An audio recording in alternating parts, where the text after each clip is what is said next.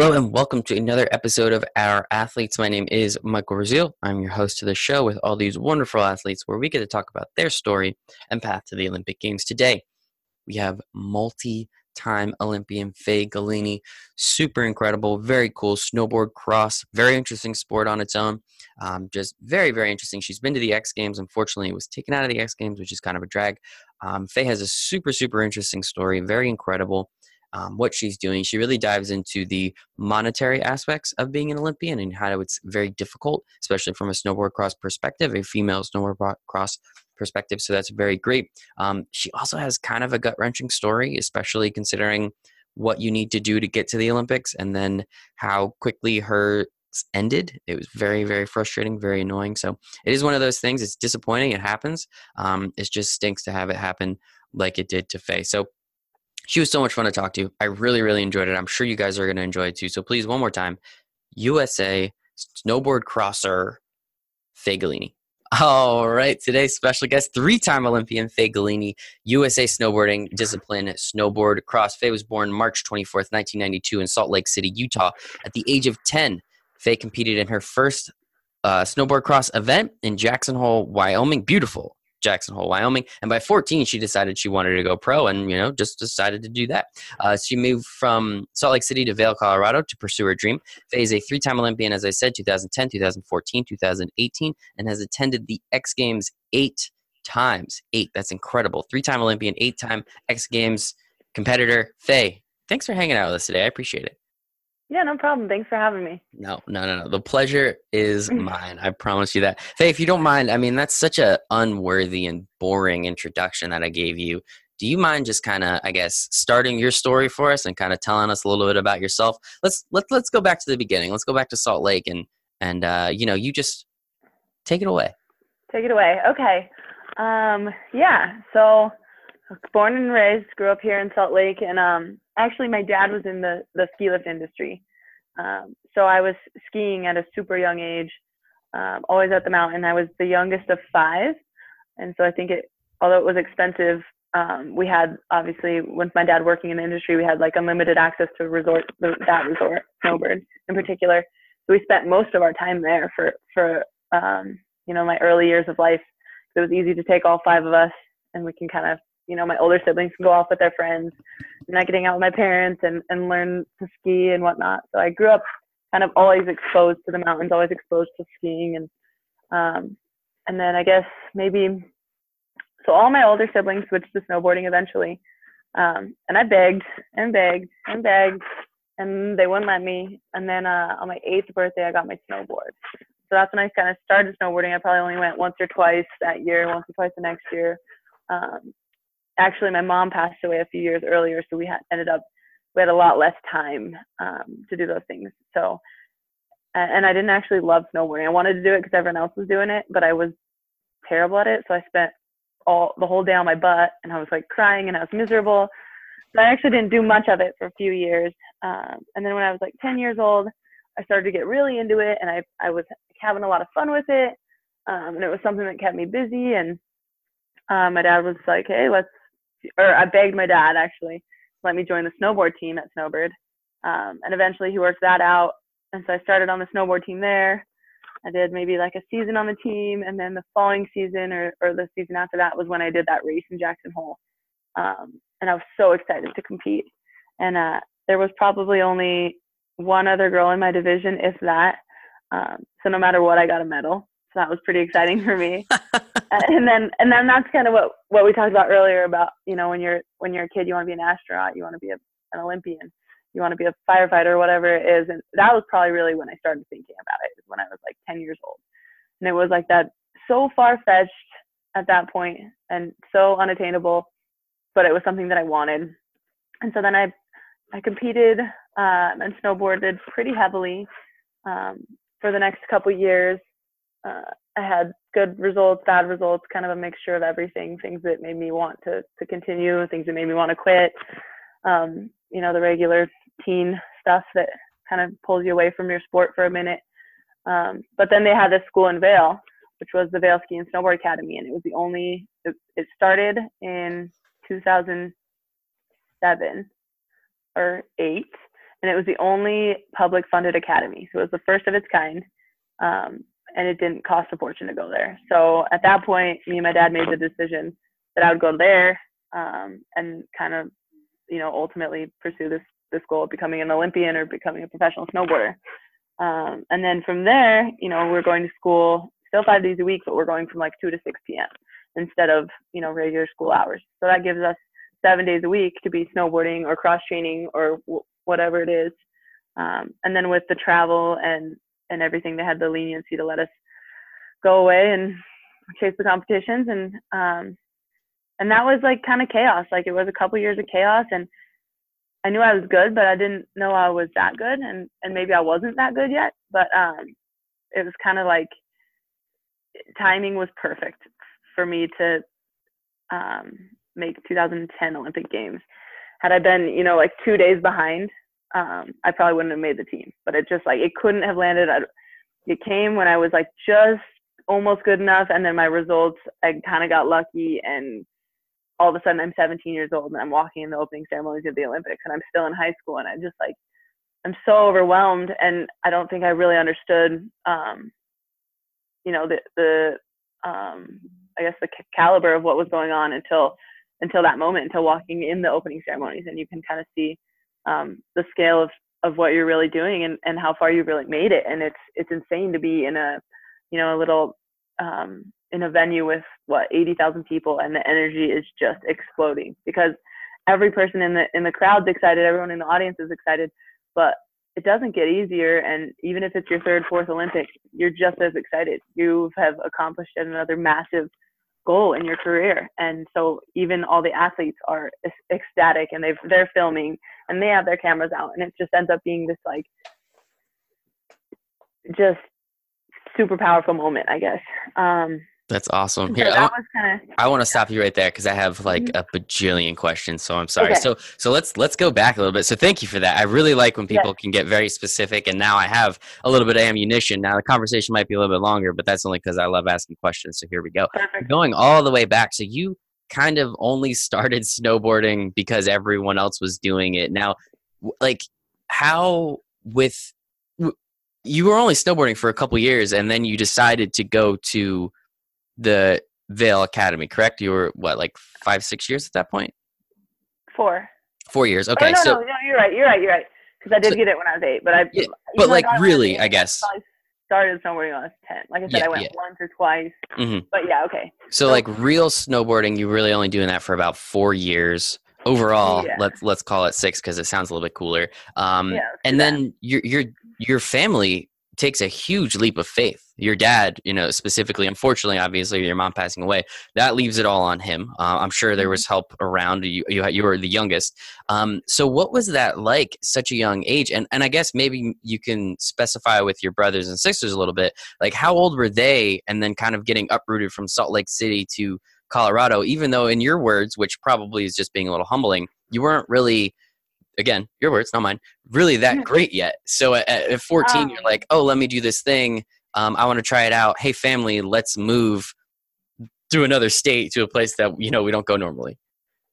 Uh, to be honest, actually, um, my family never came, so I went. Oh, I so went away for school. Oh my gosh! Um, okay. I had a so my dad went to college with a guy who lived in Vail, um, and they were really good buddies. And so he reached out to his friend and said, "Hey, can my daughter live in your basement. She doesn't have a driver's license, obviously, because she's too young. But when she gets, you know, a driver's license, she'll be really, you know, self-sufficient, and you won't, you know, you kind of won't see her. She'll come and go as she pleases, and I'll pay you for rent and food and whatever. Um, and so I stayed with that guy, and uh, and then the, the to be entirely honest part, I was. Uh,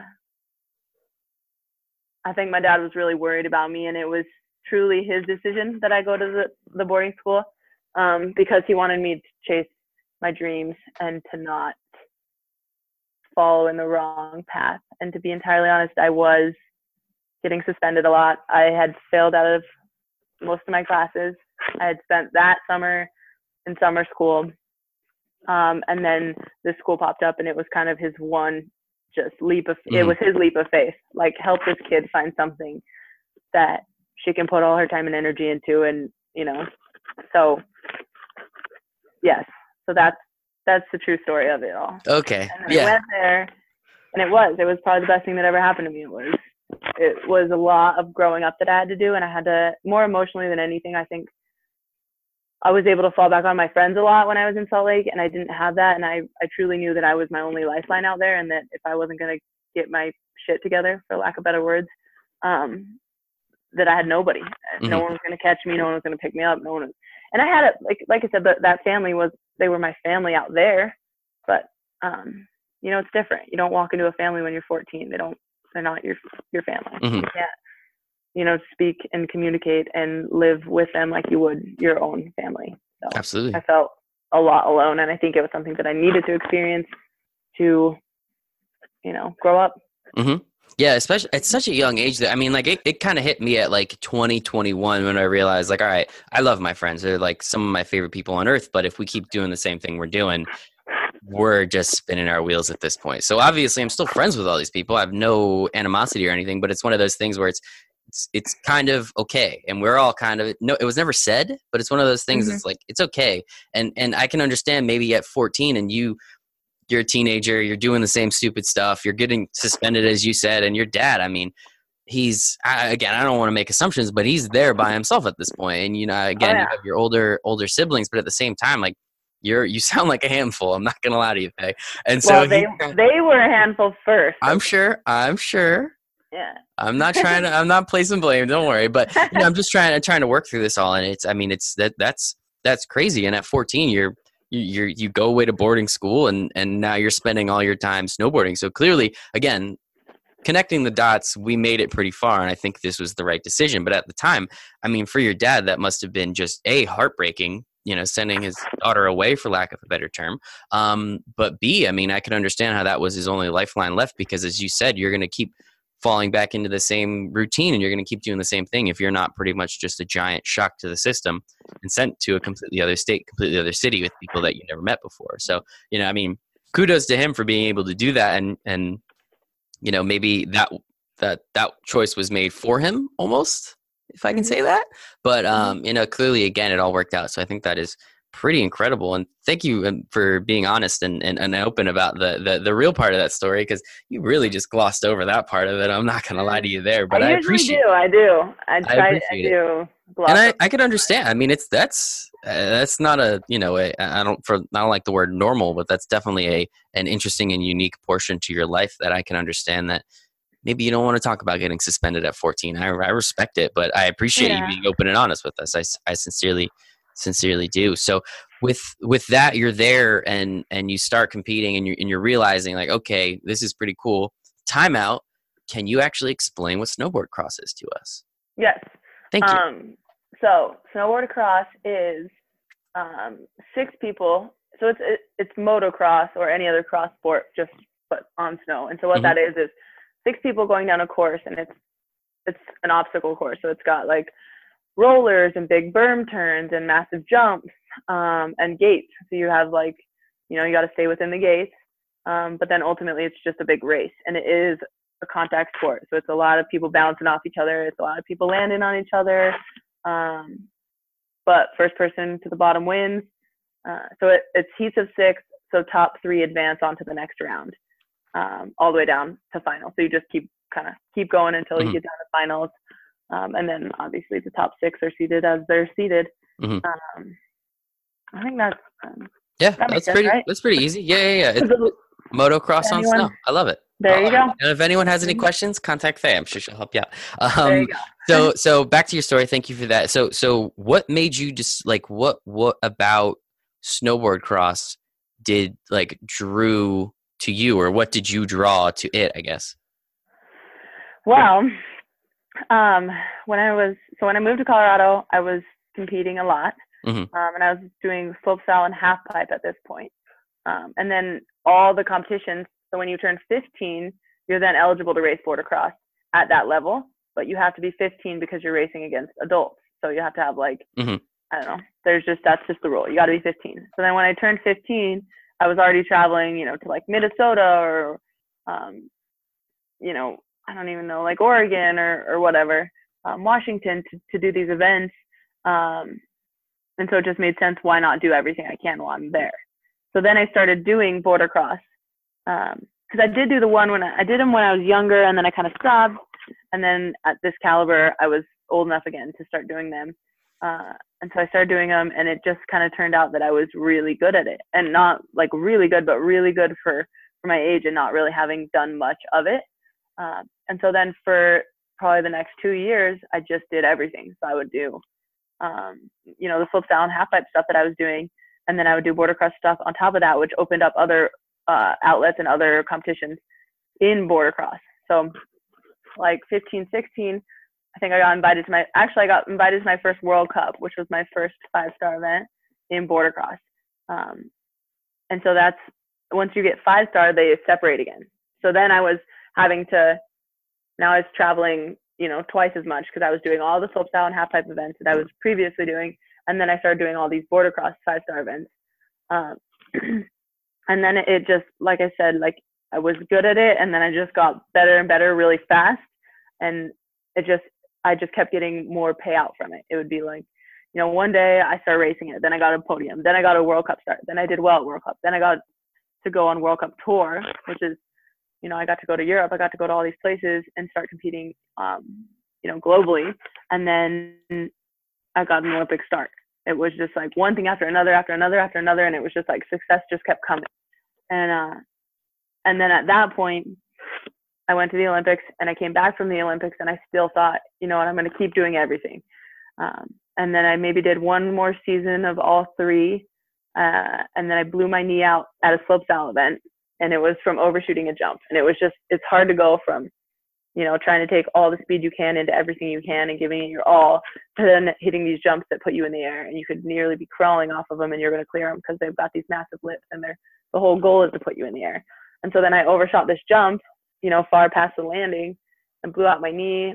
And then it, it that's when it kind of came clear, became clear to me that like at that level, you can't fumble around like that because you're never going to be the best. You could be good, but you're never going to be the best if you're trying to do um, everything. Mm-hmm. It's just too too specific. It's too competitive now. Mm-hmm. You know? Yeah, at that level, I mean, their your competition is taking every ounce of their energy and putting it into one single thing, and you're taking your let's call it 100 percent and dividing it three ways. No matter yeah. what the percentage is, even if it's 98 one and one, you're still missing out on that extra percentage that your exactly. competition's doing. And at that level, those two percent, that one percent, is going to be absolutely astronomical because um, it's all exactly. exponential when we get that high. So that is. oh, excuse me. Um, that is um, very, I guess, an unfortunate way to figure out what you were kind of like how and and I know again this is this is kind of a subjective question but how good were you at slopestyle and and and these other events like where was there an opportunity there for you to maybe make the Olympics there, make the X Games I think there was yeah um I had actually done the X Games for half pipe one year okay um while I was doing it and I had been competing at so at what would be the same level I was doing competing at in border cross and I was getting like better results but there was more competition within the national team. Mm-hmm. So as far as making the Olympic team it wouldn't have been possible in 2010. But would it have been possible in 2014? It probably would have if I had stayed and and dedicated all my time and energy to that. Mm-hmm. Um, but it, it seems like at that point my career path had kind of my career within snowboarding had kind of like chosen its its mm-hmm. path. Mm-hmm. Um, and at the end of the day, I'm real happy with with where I'm at and where oh, I ended up. A hundred percent. I wouldn't that's, want it any exactly. other way. Exactly. I mean, come on, three time Olympian, yeah. eight time X Games competitor. I mean, that's incredible. Uh, uh, just a couple comments. One, you can't get in trouble if you're spending all your time snowboarding, right? So clearly, again, your dad made well. Okay, okay, it's on video, so so I can see what Faye did. But don't worry, she didn't do anything. She's no, I'm kidding. Um, no, uh, clearly, again, your dad. You know, again, extremely hard decision. He was able to. Uh, he he he made the right one, and uh, clearly, clearly, it was it was worth it. So you let, let's go back. Let's let's take a step back for a second. How does qualifying so as you were talking about how it's going to be difficult to qualify because the competition is is uber uber high in, in the other disciplines not to say it's not for snowboard cross but clearly you found your niche. How does qualifying work for uh, snowboard cross in the olympics to make the olympic team? Um, honestly i should know that better than i do you've only made it three times so yeah, you know we're not exactly. going to hold that against you uh, uh, but it's so pol- political. It's so each year is so different. Like the Mhm. um the qualifying process, and every year that I competed has brought on new disciplines, which opens up or ta- opens up spots, but then also can take more spots from us. So Mhm. it's um, for us to qualify for the Olympics, you had to get to guarantee a spot. I think you had to get a first place or two top threes, and then after that, it went to subjective criteria, criteria which was um, kind of ranking, like Mhm. world ranking, and then what your counterpart disciplines were kind of doing. So Mhm. if there was, you know, if say I'm I'm fourth American for border cross women, and there's a girl who's fourth American for slope style women, and sh- but they only have enough spots to give one of us a spot, they're Mm. gonna take which one of us is most likely to get a medal. So even Mhm. though we don't directly compete against each other, say I'm ranked 10th in the world and she's ranked 11th, they would take me over her.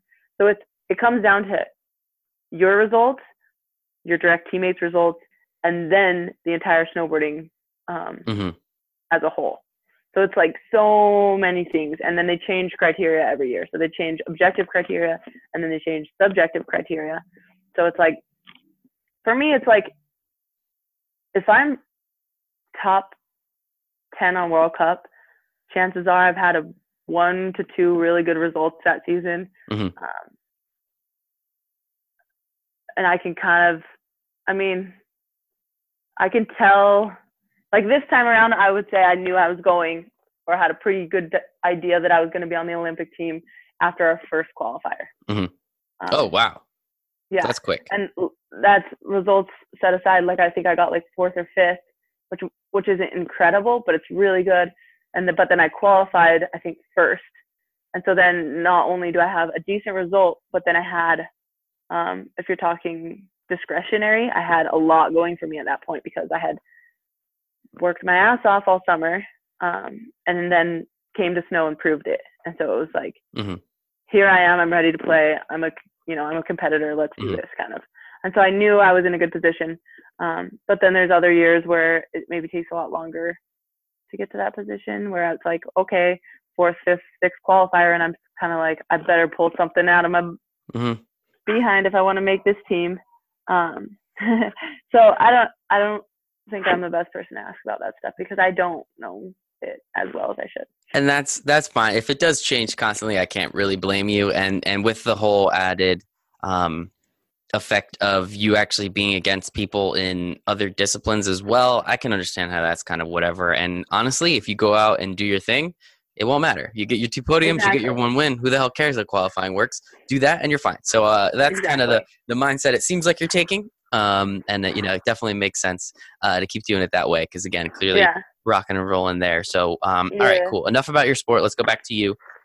You're 17. As, as you were saying, it was perfect timing, and then you alluded to days, literal days, in turning the right age to then be able to eventually qualify.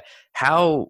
I guess. I mean, that one is almost luck. Like, I don't believe in luck. I believe in creating your own luck. That's that's my whole thing. But two days, that's pretty darn close to luck. Like, if So you know, yeah, like, let me explain it. yeah please please explain that one a little bit better or a little uh, So differently I had maybe competed in two World Cups prior to the qualifying um, season, and so then the first qualifier was in South America, and I didn't get a spot there because I had never had an international spot.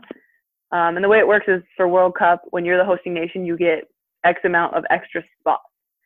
So the first one was in South America. I obviously didn't get a start there. Um, and then the next one was in the US. And they probably had three extra spots for women. Therefore, I got to compete. So I got a spot to compete in this event, and that was gonna be my only World Cup for this that season. And it, I had competed in, like I said, two or three prior to that, and you top 16. So they they run you down the course once by yourself, and they time you. Um, and that's and then top 16 are the only ones that actually get to race heat. So Mhm. that's how they seat you. So I had I'd never qualified to even race heat. I had gotten like seven, or I'd gotten like 17th before. I'd gotten I think my first one I got like 30 something. You know, like I was climbing the totem pole and pretty slowly. And so that race, I showed up and I qualified 16th.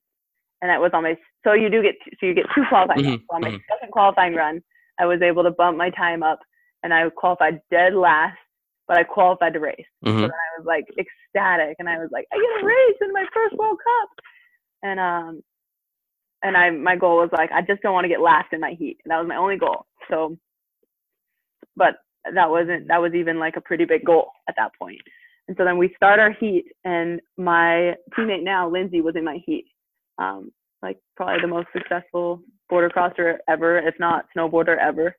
Um, most decorated. And she was in my heat and uh, I was obviously very intimidated and I kind of got out of the start gate and I was in third. So I wasn't in last because at that point we were racing four, so fourth place was last. Um, so I was in third and we're kind of cruising, going, going, going. And I'm like following them, but I'm in no position to be like passing them. I'm not gaining on them or anything. Uh, and Lindsey goes down in second to last turn, maybe the last turn. And so all of a sudden I'm in second and top two advance. And so I crossed the se- finish line in second and I'm the only American still racing at this point. And so I'm like, wow, I just got a top eight in, you know. So then we go on and whatever, and I get last in my next heat because I kind of had no business there.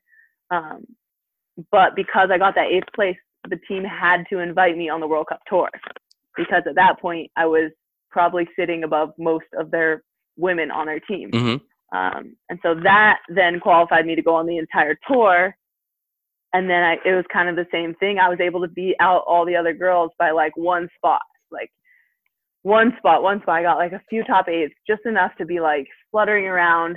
And then I ended up getting a discretion spot. So it wasn't, I was the second girl to qualify, but I didn't meet objective criteria. Mhm. I didn't get a podium, but I had like maybe three top eights, which was pretty good. So I was the second girl. Um, and I knew I was sitting in second, but I didn't know there was a chance that they might only take one girl to the Olympics. They ended up taking three of us, which was great. But like I said, it was just like if if I didn't get that World Cup start, Mhm.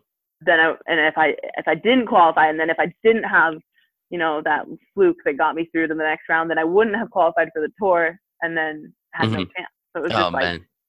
thing I had met I had just like met every requirement by like one spot.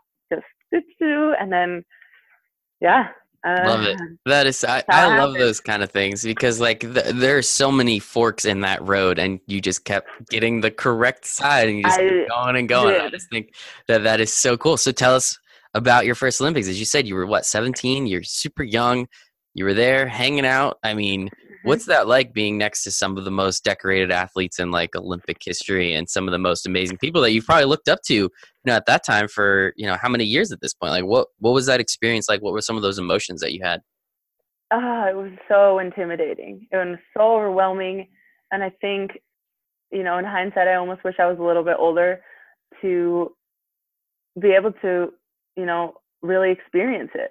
Because I was so young, I was kind of on like babysitter duty. Like I was always like being toted around because I was under 18. I always had Mhm. to be like have kind of supervision, and I didn't get to stay in the village, and or we didn't stay in the village, and so I, I didn't get a ton of the Olympic experience, and I also didn't really know what the Olympic experience was, and I didn't know how to seek it. Um, and so it was, it was massive and it was cool, but it was like by far my, uh, it was a I don't know. To, me now, because I'm like finishing school and kind of, although I'm still compete, I'm still going to compete and, and obviously keep competing through the next Olympic cycle, but um, trying to delve into like the professional world, it's honestly really similar. It's walking into your first interview or your first internship or your first job and feeling so under prepared and underqualified and anxious and nervous and insecure all at once. Um, and that's honestly how it feels. It's the same thing. I, I will argue I feel more uncomfortable in a professional setting than I do in an athletic or at the Olympics. At Mhm. the Olympics. Um, but it was similar to that, just being like, I don't belong and blah, blah, blah, and just kind of like overwhelmed and young and trying to understand it all. And then having like all the hormonal BS that's going Mhm. on because you're 17. Because you're you're 17, yeah. Just trying to stay sane. And then, you know, whatever came with that when I came home. Um, but I wasn't there by a fluke. I was there because I Mhm. was supposed to be there and because I Mhm. worked butt off to get there and because I was one of the best. And I think that's what I was able to take away from that moment and and be like, okay, this is it. You know, I'm I'm good enough. You know, and then uh, I think that was the difference. So then for the next four years, it wasn't I wasn't snowboarding and competing. I was training for the Olympics. Is what I was. Mm, You know, it was at that point it was an Olympic cycle, and that was my goal. And it wasn't, you know, I didn't just want to go. So being 17, I went to the Olympics. I got 12th place. I was ecstatic. I could, I, you know, I 12th place was great. I was plenty good enough for me. 12th in uh, the world? That's incredible. Like, are you kidding? But- like, perspective, man. I think that's insane. Exactly. And then, but then I was able to be like, I was able to, you know, like shift from, from not just being a competitor, but then becoming a medalist. Um, and how I was, how I was going to go about that. And I think, you know, I I trained a lot harder than I ever did to get to 2010. Um, you know, dedicated every ounce of energy and time into to my sport and went to, to 14, qualified for 14. Qualifying for 14 was challenging. I had like a really rough season, qualifying season, just couldn't get a result. And I think I let the pressure get to me, and it Mhm.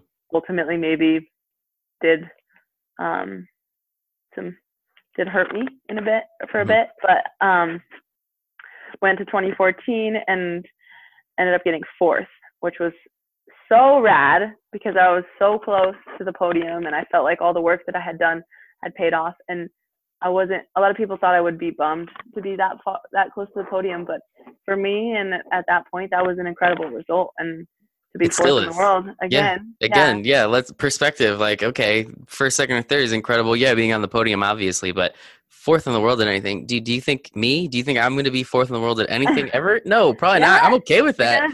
you're gonna I'm be cool the fourth in the world podcaster. Well, hopefully, man, share this with all your friends. I wouldn't, I wouldn't be angry about it. But I mean, again, like perspective, like, like that is just absolutely insane. And that's one thing that, um, not, not to take away from your story, but something that I do like to say, like, too many people are worried about the medals. Like, you've been to the Yeah. Olympics three flipping times, man. That means you're one of the best athletes in the world.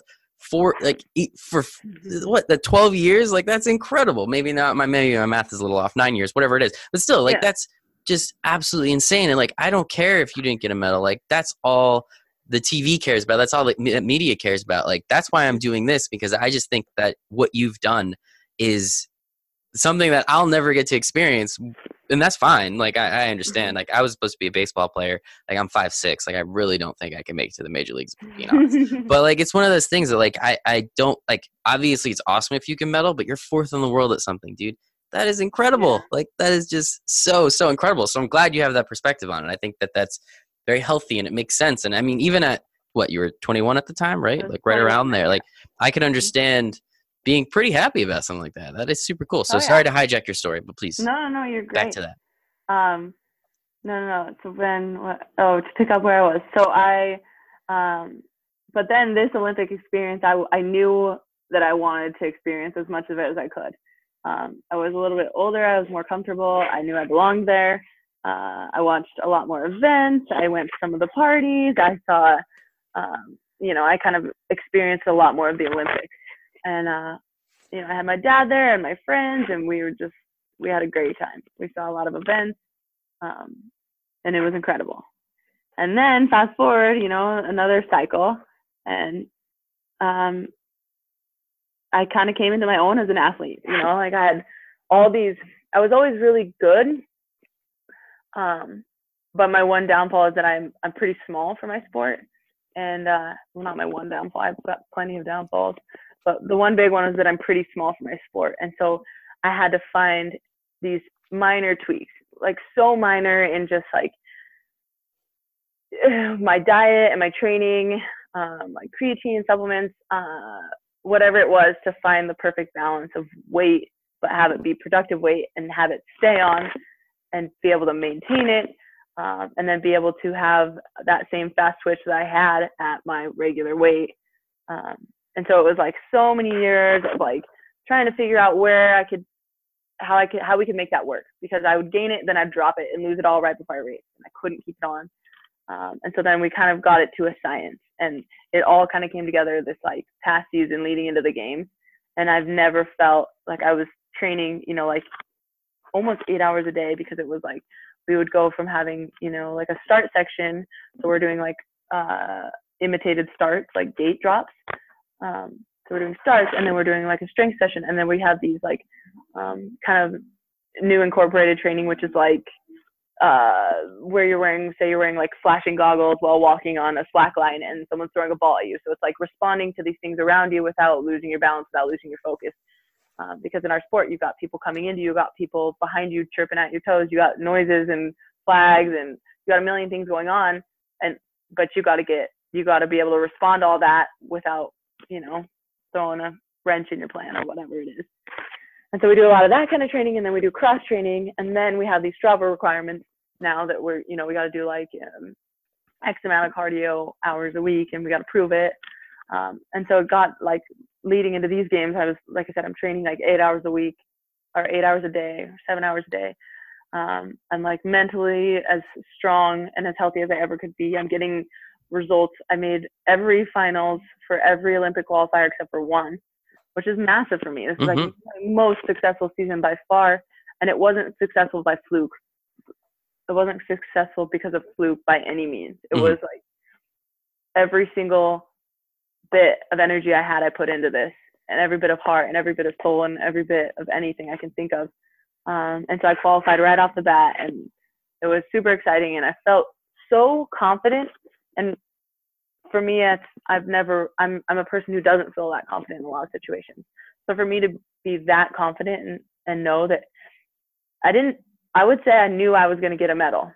I didn't get a medal, but leading into the games, I thought there was no way I wasn't going to get a medal. And even like race day, everything, I had like so much energy. I was like on cloud nine because I was, I was going to get a medal. I worked for it. I earned it. You know, I dedicated all the time. I had done the recoveries. I had the injuries. I had, you know, it just, to me, it seemed like there was no way I couldn't do well. Um, and I I don't know if I choked or if I had a silly mistake that could have happened any time, but it happened then. Um, but I ended up getting my worst result at the Olympics and maybe even my worst result in my career.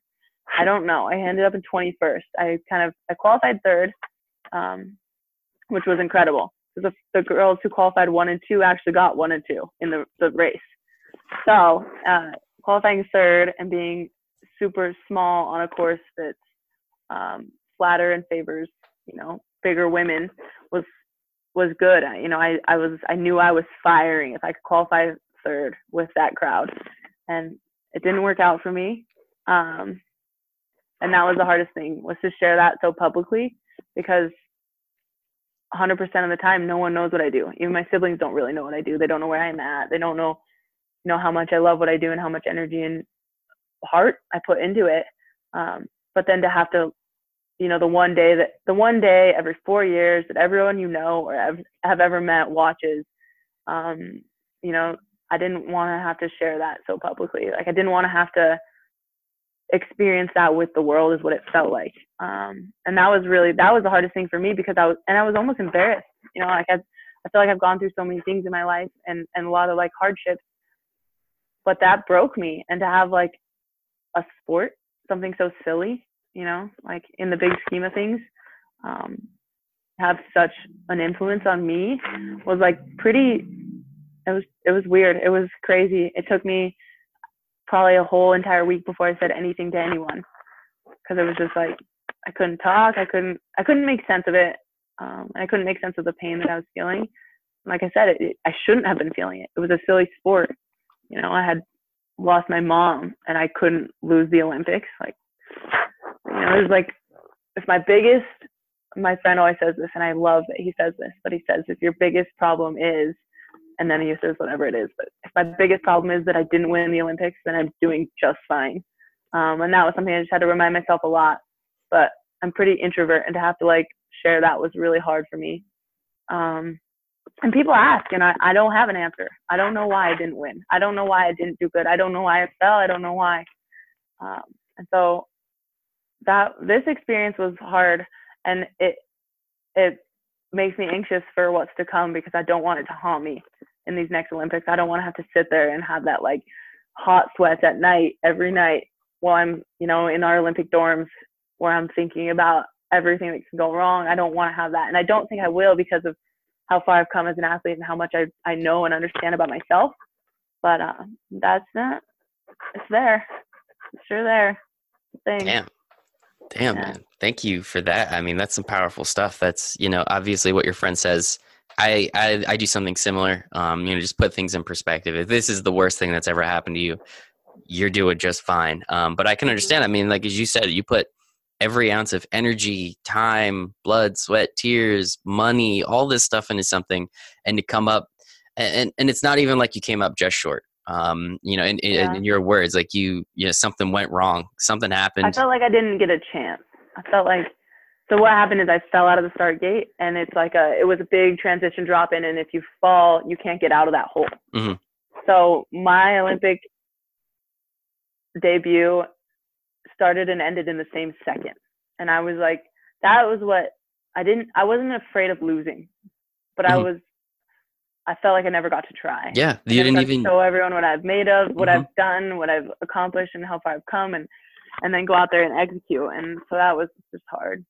That, yeah, I mean that's just and, and not to like you know pour pour salt into a wound or anything, but like you know you worked for four years, and as you said, in a second it was gone. So so how much more does that motivate you now? As you said, like you don't want to sit there with hot sweats, but like at the same time, like I, I, I hate to do this to you, Faye, but 2022 is still four years away, which means you're going to be a little bit older. And we kind of know Olympic athletes' careers are not super long. If you can go to four games, let's call that an amazing career. But clearly, that's not, you know, getting to the games, that's whatever. That's not the big deal at this point. Now it's to come back, redeem yourself, Win. win a medal. Exactly. So, so it's one of those things like how much, you know, as you said, it took you a week to even talk to someone. And I don't even think that's hyperbole, honestly. Like, I think that is very, very true and honest. So, what, like, how are you using this to motivate yourself for the next four years? Because it's, I mean, we're still 2018. The Olympics were, as of recording, only like six months ago,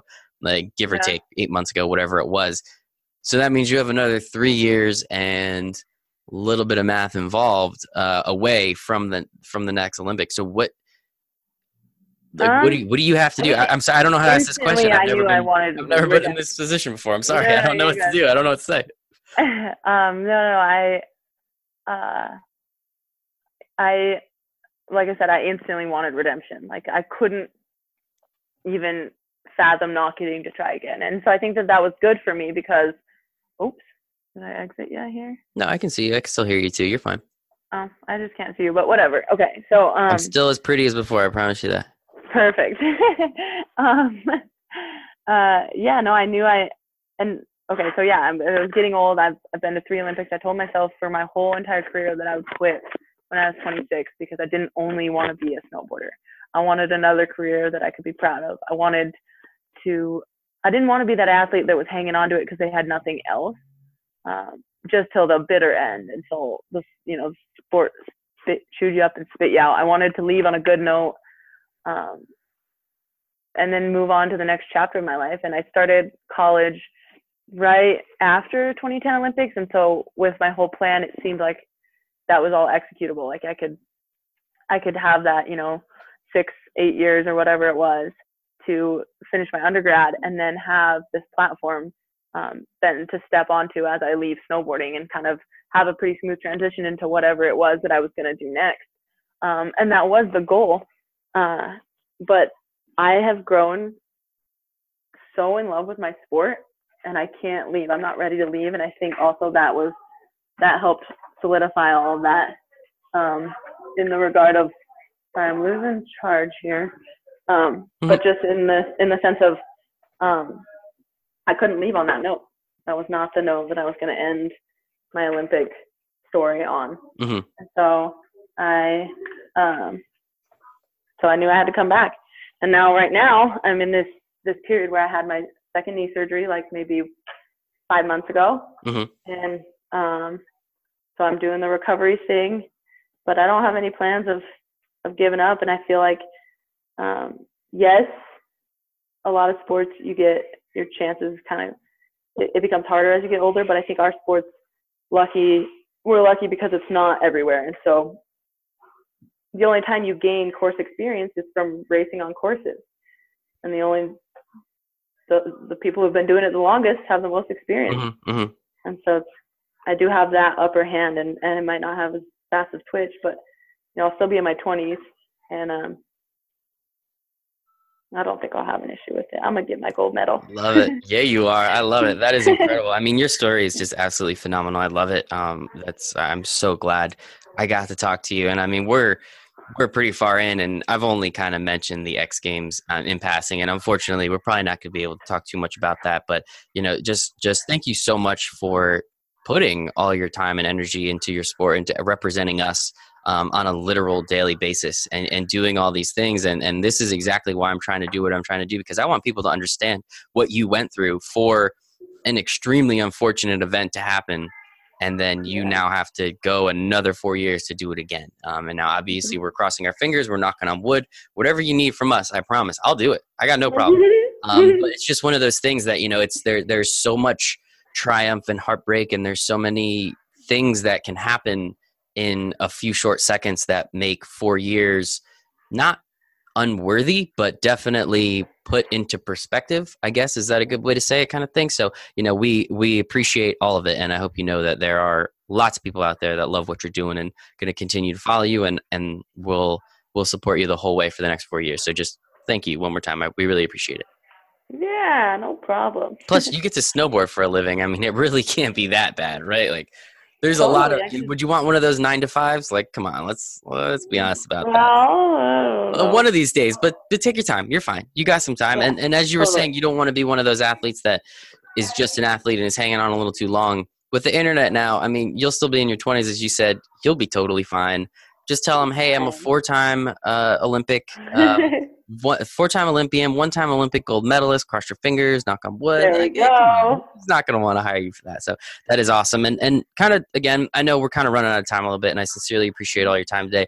The last thing I do want to talk about is the monetary aspects. I ask every Olympian, I ask every hopeful this, and I really just want to get a good understanding. I mean, you and I spoke, and the first time we couldn't talk because you had your job. You had to go to your job. Now, I just personally think that that is ridiculous. Maybe you'll give us a little bit more context. Maybe this is you working towards your career, but I mean, just just tell us a little bit about kind of the monetary aspects of either your sport, being an Olympian, being a female Olympian, whatever you'd like to talk about. We don't want to know your dollars, but we do want yeah. to get a good understanding of. I mean, again, you've been doing this for the last nine years, give yeah. or take, and you know, in, in my opinion, you've been to three Olympic Games you should be making a couple dollars at this point but i don't know you know what the truth is and, and, or you know where where it falls on that line but if you don't mind just i guess talking to that point a little bit so we can get yeah. just a good understanding of everything that you go through.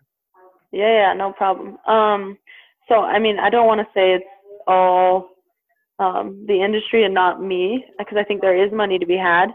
Um but you know i think those who truly so for me it's really hard to truly believe that i earned and deserve the money um, because I'm over here and I get to travel the world um, on someone else's dime um, for six to eight months out of the year. I get to snowboard every day. I get my health insurance. I get my tuition paid for. Um, and to me, that is a dream. Like I can't think mm-hmm. of of having life any better. And so I think I've done a pretty poor job of marketing myself because I it's hard for me to sell myself to companies or to sponsors because I'm I don't truly feel like they should give me their money because I'm already just floating on a dream. Like I I already I don't feel like it's earned because I'm over here playing. Mm-hmm. I play all mm-hmm. the time. Mm-hmm. Therefore, do you want to pay me? And I can't make sense of that. And there's a lot of other people who do truly feel like their time and their sport is worth that. You know, and they're like, I'm the best and I deserve so much money and blah blah blah blah and I think that that's kind of the marketing that gets money.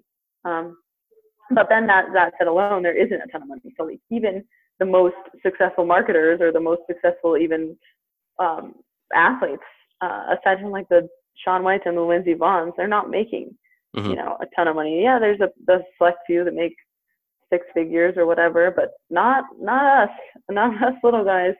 Um, and so, and I also don't think um, I don't know. For me, it's just easier to depend on a paycheck um, that I've earned. I know it's going to come when you know every two weeks, and so for the bulk of my snowboard career, I've actually been also working alongside that, and it's just various odd jobs and kind of whatever I can do that's not too binding um, or time consuming.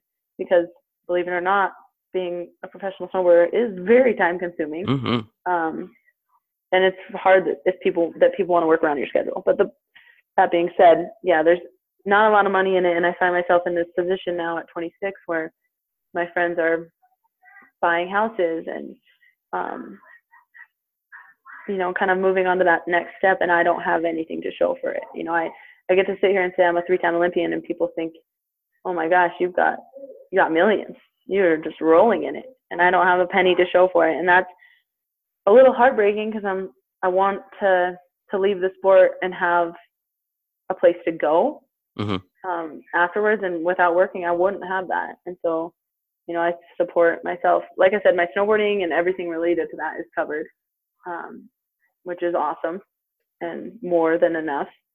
But then my meal, like you know, I got to feed myself. I got to pay mm-hmm. for my gas, and and I don't come from money, and I don't have um, I mean, I'm sure if I needed to borrow money, I could, but I don't have a lot to fall back on. So I know that, you know, this is the way that I create security for myself is through work. Mm-hmm. And, um, yeah, I would argue that 90% of us Olympic athletes are probably in a pretty similar situation to me. Mm-hmm. You know, the ones that you that the public sees and and you know that are all over the TV, yeah, they're making a lot, but those are two of 300 Olymp- Olympians. You know, exactly. It's, not. Mm-hmm.